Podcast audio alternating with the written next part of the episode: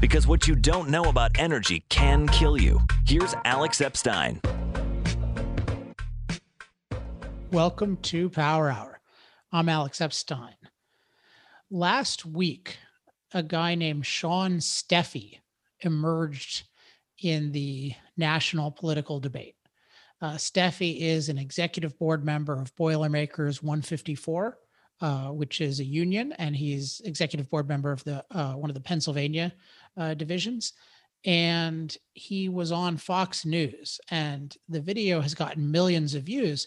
And part of the reason it got attention is because he was criticizing Joe Biden for mistakenly saying that he had that Biden had the endorsement of the Boilermakers, which wasn't true. The General Association hasn't endorsed anyone, and Boilermakers 154 in Pennsylvania had specifically endorsed uh, Trump.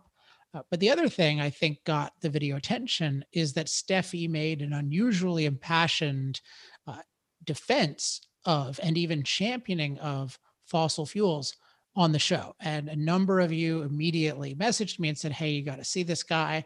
I saw it. I was impressed because you rarely see anyone uh, championing fossil fuels in this way. And so I decided I, I was interested in getting to know Steffee, how he got interested in fossil fuels, and uh, also what his thoughts are, not just on the election, but on the energy landscape more broadly, because he's in Pennsylvania, which is a, a huge state in terms of our energy future. It has a rich history in terms of coal. Uh, it's a booming place in terms of gas. There's a lot of manufacturing, and it's it's very much up for grabs in the election.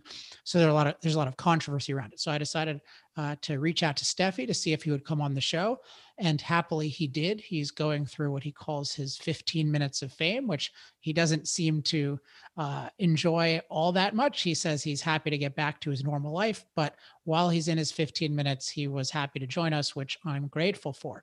So, hope you enjoy the interview with Sean Steffee, and I will be back on the other side. I'm joined now by Sean Steffee. Sean, welcome to Power Hour. Thanks for having me on today, Alex. All right. So I first learned about you, like many people, last week. I see there was this video with you, and I think Martha MacCallum. It's at 2 million videos now. You were championing fossil fuels. Tell me what has happened since that video. Have you gotten a lot of attention? Yes, I have, Alex, and maybe a little more than I want. I'm just uh, the normal average guy that works in the fossil fuel industry and has become a business agent and you know the boilermakers local 154 and it all started on we supported Donald Trump for president because we felt Donald Trump was our best uh, option as far as the fossil fuel industry went and you know maintaining our energy independence and pushing to uh, move fossil fuel uh, the fossil fuel industry ahead Got it. And so, just a lot of my listeners probably aren't even familiar with the Boilermakers. So, can we just start out by asking who are the Boilermakers? What do you do? Okay, the Boilermakers, we like I said, we're fossil fuel driven because we build and maintain gas and coal fired uh, generating plants. Um, we also build and maintain chemical and petrochemical plants, refineries, paper mills, steel mills. Um, we also do have some part in the nuclear part of it. But so as you can see, that my trade is really driven hard by fossil fuels. Got it. And I think one thing people don't appreciate about energy is people often just think of the electricity in their homes or the fuel in their car, but they don't think a lot about the industrial process heat. And it seems like you guys are involved a lot in that in terms of the heat that's involved in the boilers that are involved in so much manufacturing. That's correct. And you know, like a lot of people, they say to me, like, "What do you even care about fracking?" You know, you're working at power plants, but they don't understand. Like, fracking leads to pipelines. Pipelines lead to gas-fired power plants, petrochemical plants. Like you said, we're the downstream part of it, and you know, they're great family-sustaining blue-collar jobs. You know, in in the industry, in the fossil fuel industry, and you know, we think that people, like you said, they don't understand when they turn that light switch on what it takes for that to happen. And you know the men and women at work in these you know highly skilled jobs that make it happen for them and you know i thought that was one thing that i just wanted to get you know out there that there's more to it than just uh you know what they're thinking that you know they take for granted at what it takes to have this happen for them to have electricity yeah one way i think is i found helpful to think about it and explain it is just to think about energy as a process because people just think of energy as oh it's just the sun or it's just automatic i turn on the light switch but there's a whole process that it takes to actually make the energy usable for you and affordable for you and reliable for you and there are a lot of people as you're indicating involved in that process. And can you just tell tell us about like the range of things your the workers you work with are doing? Because I think nobody is even thinking about what's happening behind the scenes. Yes, I mean, let's just take a coal-fired power plant for instance. You know, you have the men and women that are operating this plant, you know, after it is built. But then you have uh, us as a Boilermaker trade and many other trades that all play a role in that. For us, we we uh, we're high pressure tube welders. The tubes, the water wall tubes that eventually turn into heat that push the turbine. We're involved in the duct work with the you know dirty gas, um, the stack. Um, you know now we have SCRs and and scrubbers and we build all those things so everything that that engineer you know puts on paper and and we, we're the people that can build it. We're we're the the worker working ants that take care of it, and we're highly skilled tradesmen that all have our niche, from the electricians to a pipe fitter to even your cement masons and stuff like. Every one of us are involved in that, down to a laborer, um, the teamsters, the operators, because as you know, these are you know engineering marvels that are huge industrial construction that takes you know large cranes to move things and so we play a large role in this and that goes even into our petrochemical plants and you know steel mills. And so when i was on the show the other night i just wanted them to understand that you know these are great jobs and you better as as the average joe average joe out on the street should realize that there's more to it than just flicking that light switch on what it takes. And you know that kind of led can lead into the next thing is you know people need to actually take a look in their whole daily life at what fossil fuels has done for them and what affords them luxuries. And then we'll see how much they want to ban a fossil fuel. Well, so speaking of banning fossil fuels, of course, you know, the opponents of fossil fuels say, oh, well, we can just replace them all with green energy. When did you when did you become suspicious of this claim? Well, I can exactly tell you. So when the new renewable movement came, this Green New Deal movement, and I was ignorant to what actually solar and wind was, I thought, my God, this new uh, uh, energy source, I'm out of I'm out of job. Okay. Well, then I started looking into it and doing my own research on my own. I'm thinking, first off, like a windmill, it can't even exist without fossil fuels. Okay. It's got 900 tons of steel in one windmill, um, carbon resins, petrochemical plants, and then the solar is basically a lot of rare earth minerals plus a lot of toxic waste or, you know, toxic uh, chemicals that are used. And then I'm thinking, well, unless somebody figured out some kind of new uh, metallurgical uh, recipe, they're not making steel without coal. Um, and then I started looking at the actual intermittency and the unreliable part of the renewables.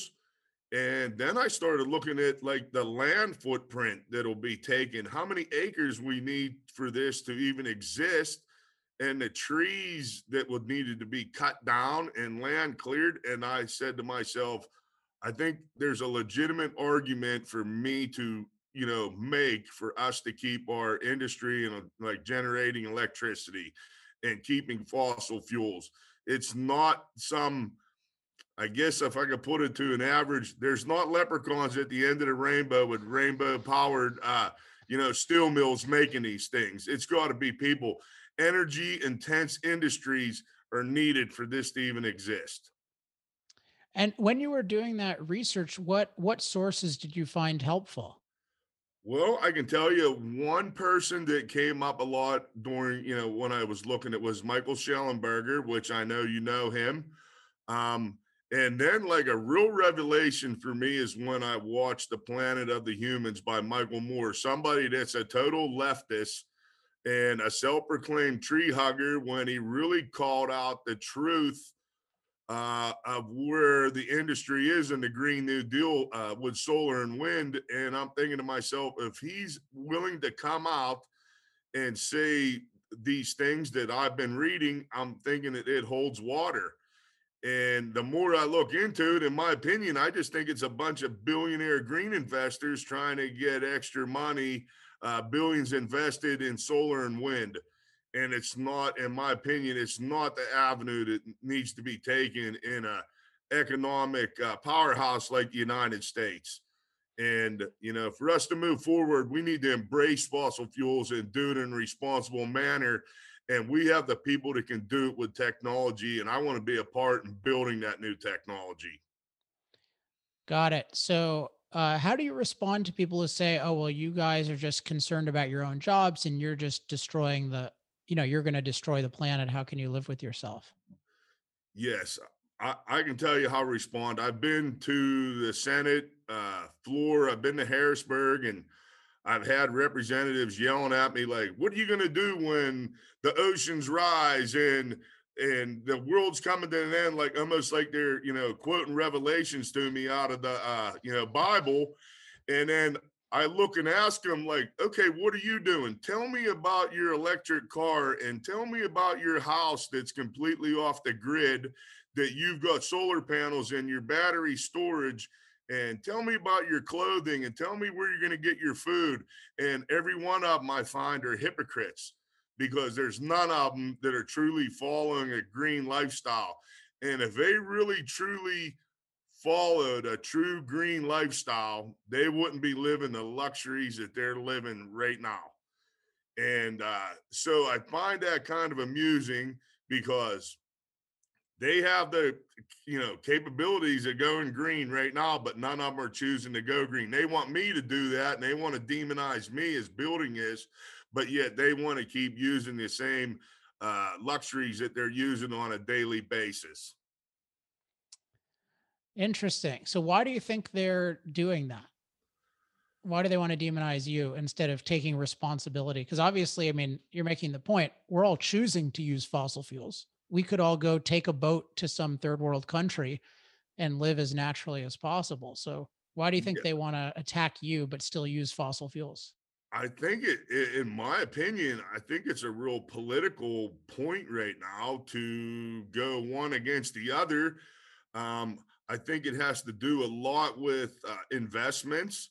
And I mean, if you start following the dots and you see the people that are involved in like the green energy, um, it's basically big time billionaires.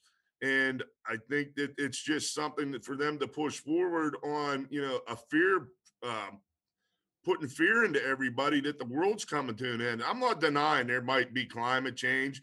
You know, I mean, my point is, is our climate's been changing for thousands of years.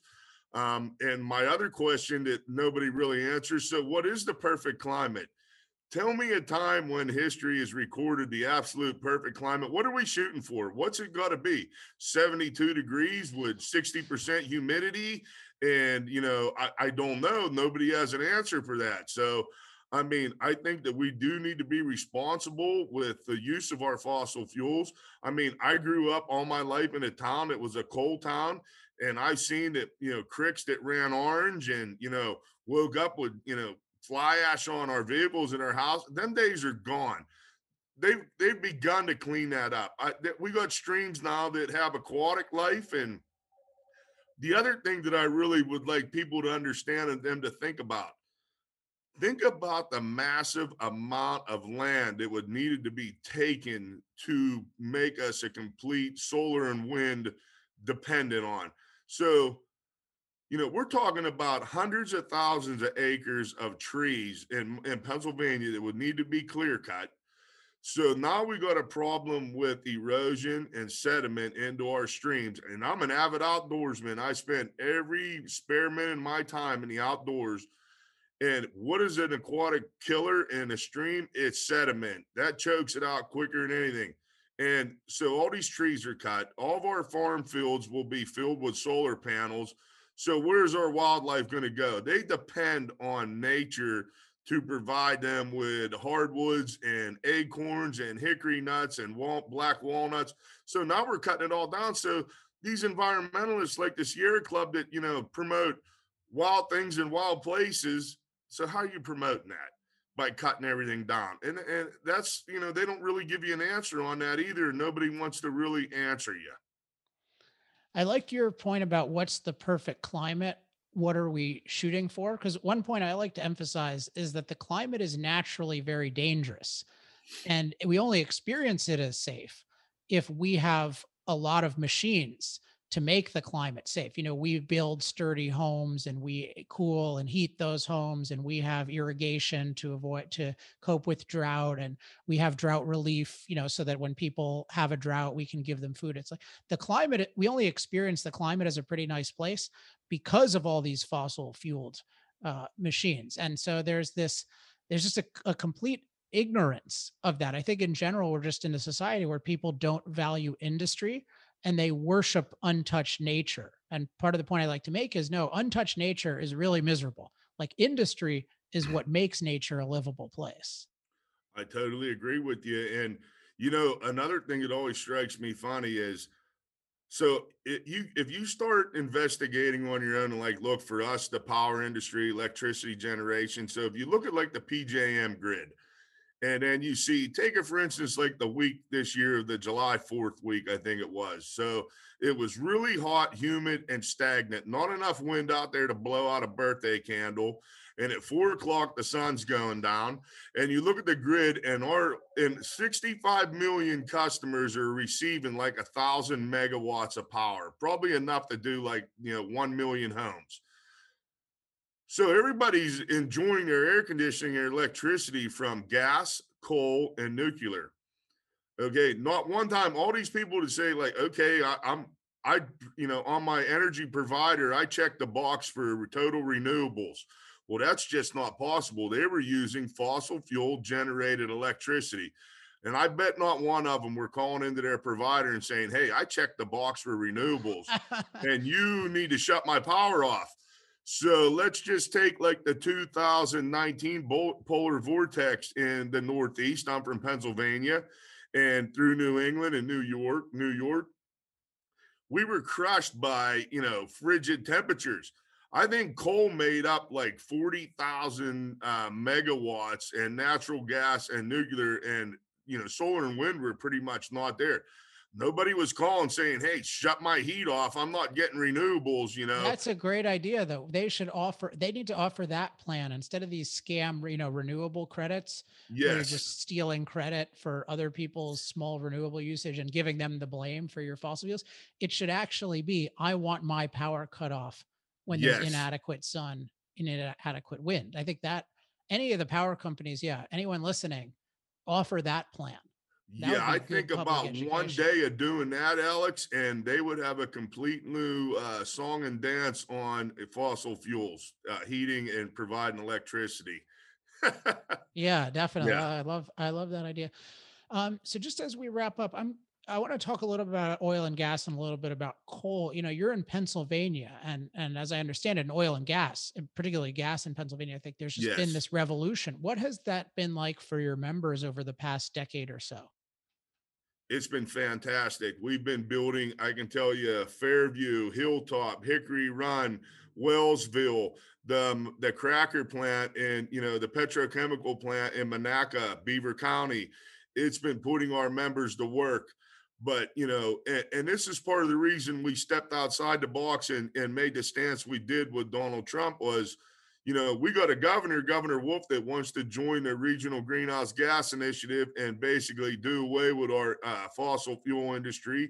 Now we got, you know, uh, former Vice President Joe Biden that's came out and flip flopped so many times that we still don't really know where his stance is on fossil fuels. And and nobody has an answer moving forward. Nobody's questioning, well, how are you going to, uh, you know, do this with renewables? And he just says, we're going to do away with oil. It's polluting. We want to do away with natural gas. It's a polluter. Okay, well, what's your answer moving forward? Because I'm not against renewables by no means. I think there's a place for them, but we need to accept the full portfolio of uh, energy from nuclear to renewables to coal and gas. And that would move us forward. Not one, not one of them is going to make it happen. But the natural gas and coal has been our bread and butter. And I think that, you know, moving forward with it, and if people could just really just eh, just take a common sense approach and study it just a little bit instead of googling what the kardashians did yesterday how about googling what makes your life go around and your cars and your and your houses and and your total lifestyle from your clothes to the processed food that you're getting because them are all energy intensive industries and it takes a good electricity source and you know, everybody thinks like, you know, China's, you know, China's building 500 new coal plants right now as we speak. They're not building that because they need electricity needs for their households. They're building that because they're a manufacturing powerhouse and they need that. Every one of these brakes and presses and strippets and uh, lasers and automated production stuff, that takes a lot of electricity. And that's why they're building it to maintain the stronghold they have on us in the manufacturing. And we need to bring that back to the United States. What has, uh, you know, obviously there's been a lot of decline in coal. I think a lot because of regulation. What's what's that been like for your workers who work in the coal industry? It's been terrible because right now we have like you know just in my area alone we have three of maybe the largest uh, coal-fired power plants maybe in the country homer city conemaugh and keystone. Um, and they're sitting there with they're not sure where their future is and they don't want to make an investment with any kind of money moving forward. Now if you look to ohio and west virginia that's also holding coal-fired power plants they're still they're they're doing a lot of work and maintenance on those facilities because for me, it, the, the, regional greenhouse gas initiative that Pennsylvania is trying to join is crushing them. It, it's moving the goalpost out of Pennsylvania into those states over there, making an uneven playing field. Um, I think that there's technology like carbon capture and sequestration moving forward that we can start implementing. And, you know, the infrastructure's here the resources are here with coal right under our feet. And also, we have the natural gas resources right under our feet. I say, you know, what better to bring great jobs in than a good electricity generation with our fossil fuels, cheap, reliable, and that would bring manufacturing also. Because if anybody knows it, that that is one thing that's like you got to have reliable electricity source, and we could be booming in the state of Pennsylvania but we're trying to push it out. And I totally don't understand that. Yeah, talking about reliable electricity. I mean, I'm in California and we do not have reliable electricity right now. And I just think about like what manufacturer would want to go to California? Exactly. Right you know, and I mean, California, I mean, you're the poster child right now of blackouts and everything else. And is that really the fault of, uh, you know, I, am taking it's a lot to blame in infrastructure for of our energy infrastructure there. We should be, you know, building our energy infrastructure so we don't have problems with uh, you know, power lines and stuff like that. We should be looking to running running them underground.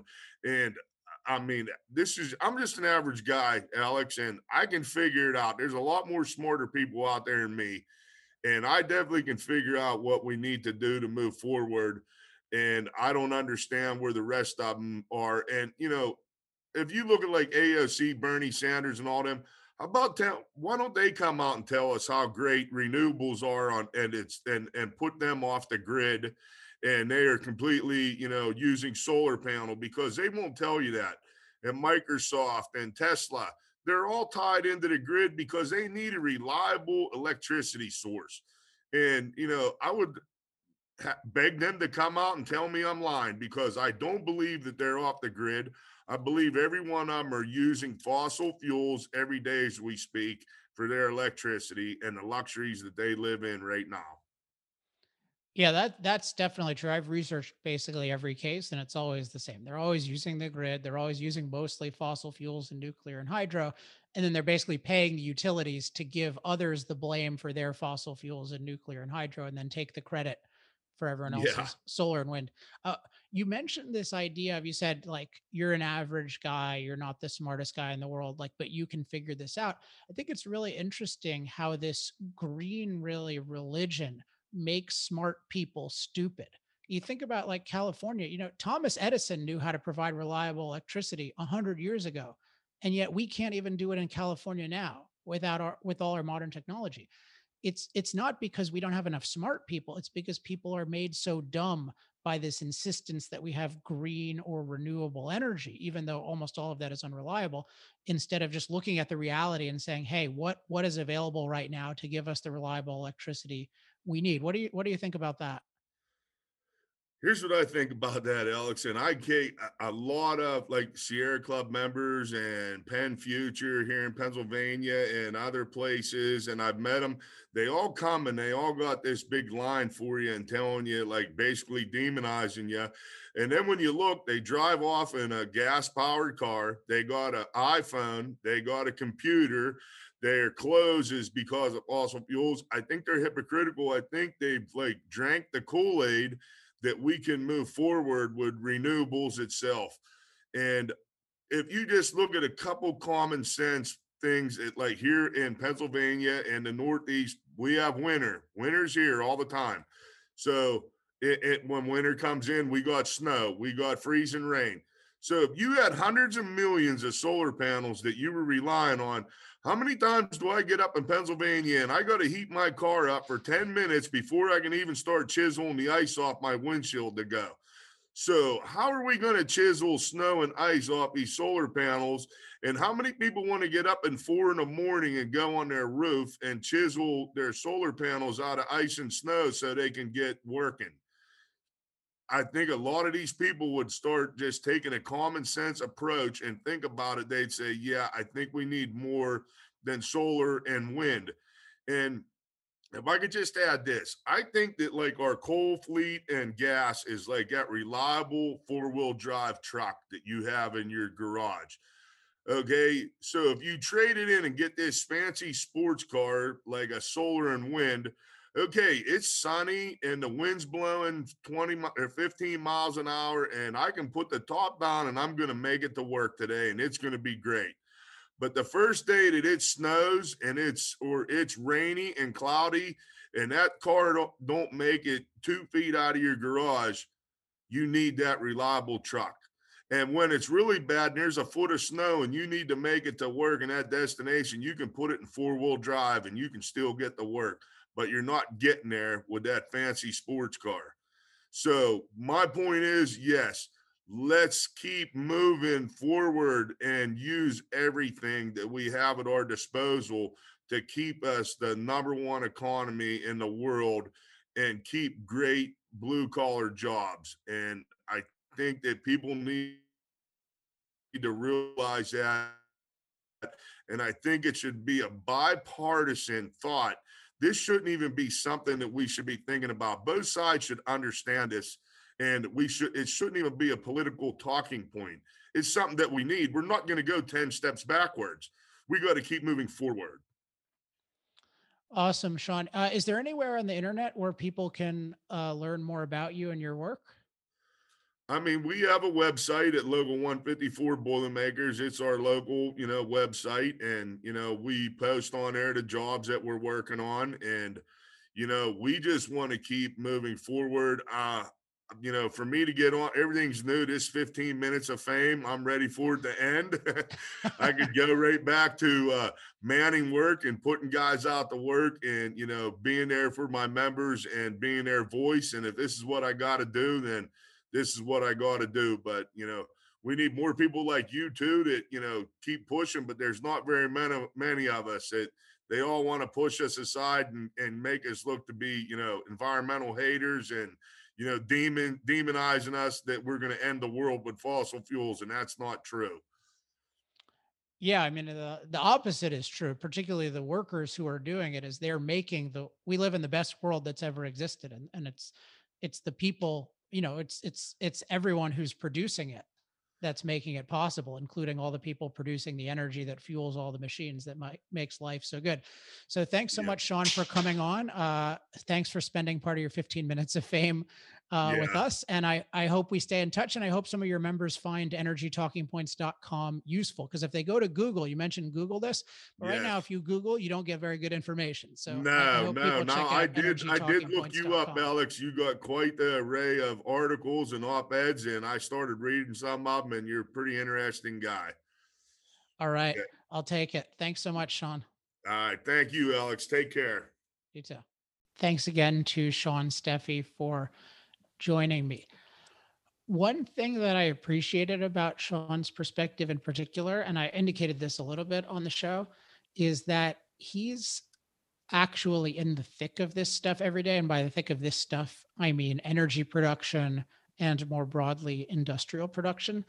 And I think as a rule, in an advanced society with a huge division of labor, it's very valuable to hear from people who are doing the specific things in an area because it's very easy for us to get uh, detached. So it's easy for us to just not think about, hey, what is actually involved in producing all the amazing material values that we use in our lives? If we ourselves are not involved in the in much in the production of material values, that's certainly true of me. Like I'm I'm creating a certain kind of material value like books, but I'm not even manufacturing those. I'm using the values that others have created. I'm trying to add value with my ideas, but I myself am not in a factory or in an oil field.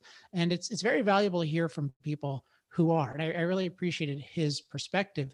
And I think that's one reason why he he made this point that oh he says well I'm just an average guy, uh, but all these smart people seem to be dumb. At least that's my interpretation. And I think a lot of the smart people are just detached from the reality of what is actually involved in producing energy and more broadly producing our current standard of, of living.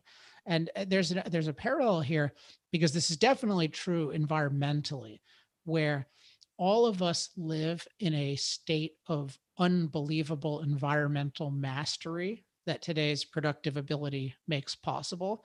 So we are just totally disconnected from a truly natural environment where we you know where we have to like go find food and where we actually have to deal with the weather without just enormous climate protection infrastructure that we have today and it's i it's the reason why i like reading history and i like learning about life in what i call unempowered uh, countries so maybe in the future i'll find more guests who can give us more of this firsthand perspective. In fact i have one that i'm talking to now about coming on the show and he's uh, a new up and coming energy advocate who is based in india and i'm really interested in getting his perspective because he's really lived what poverty in general and energy poverty in particular are like. So if you have any suggestions for guests who have a lot of valuable real world experience that they can share with us, uh, definitely let me know at alex at alexepstein.com, which brings me to my usual refrain. If you have any questions, comments, love mail, or hate mail,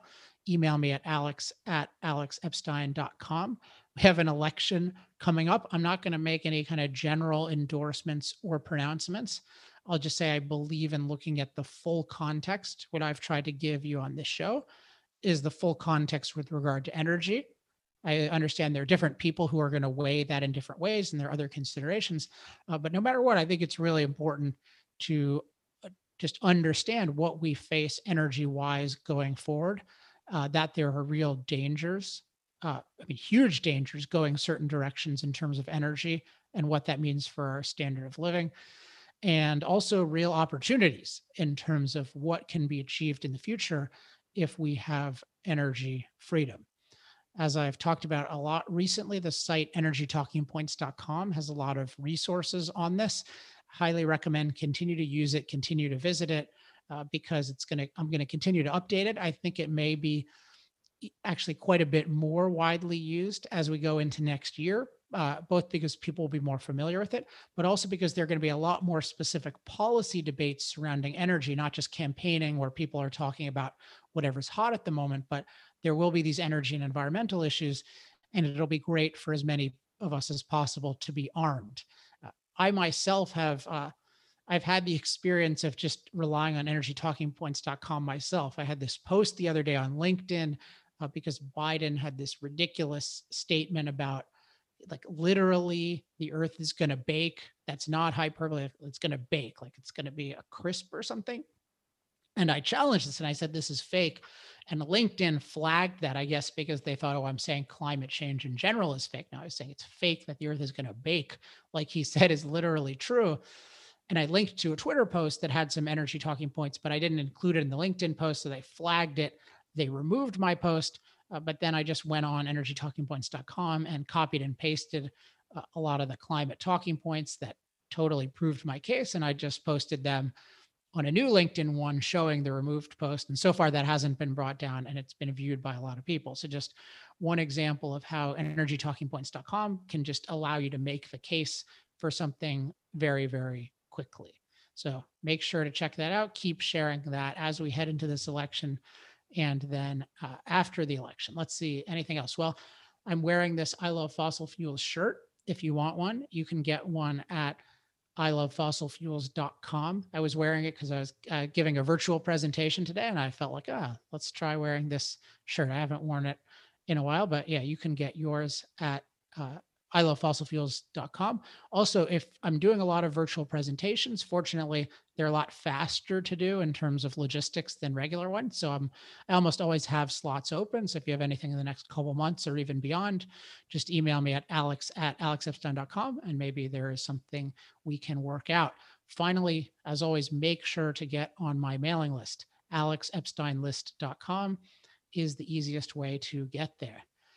All right, this has been a long uh, election season. It has not been as focused on energy as I had hoped it would be, but energytalkingpoints.com I know have gotten out to a lot of politicians. They've been very well received, and I expect them to have more impact in the future. So thanks for checking those out and continue to keep spreading them. Also, if you want to keep supporting Energy Talking Points as well as many other of our projects at the Center for Industrial Progress, become an accelerator go to industrialprogress.com slash accelerate.